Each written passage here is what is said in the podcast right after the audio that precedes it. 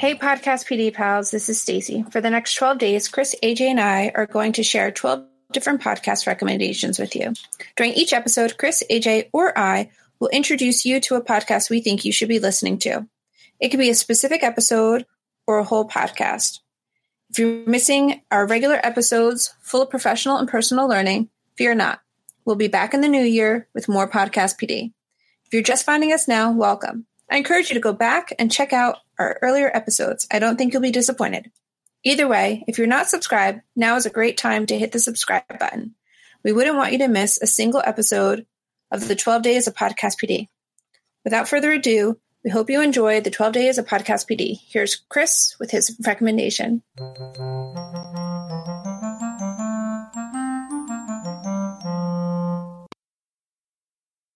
Uh, thank you very much, Stacy. It is day eight of the 12 days of podcasting from Podcast PD. First, let me be one of the first people to wish you a very happy new year, as it is January 1st, 2018.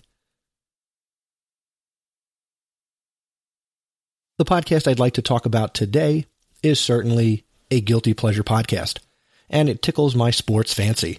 I'd like to recommend the ESPN 30 for 30 podcast.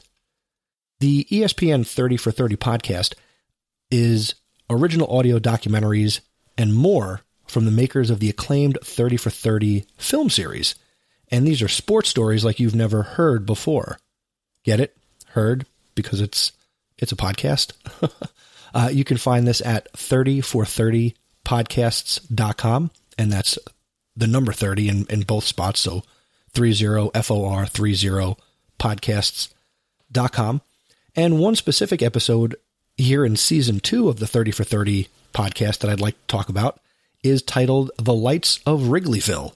And here's the description. When the Tribune Company bought the Chicago Cubs in 1981, its executives saw nighttime baseball as a way to turn around the club's fortunes. The only problem? Scores of Wrigleyville residents were ready to fight against it.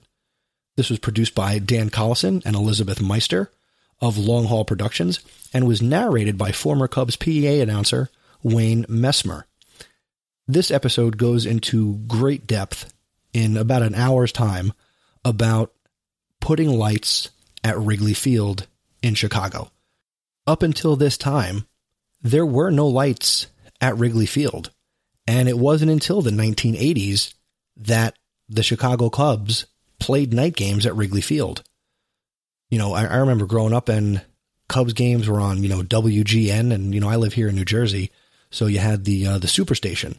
So every Cubs game that was at home was a day game. You could catch it on television, and the reason there were no lights, well, I'm going to have to direct you to go and listen to the episode because it's that well done.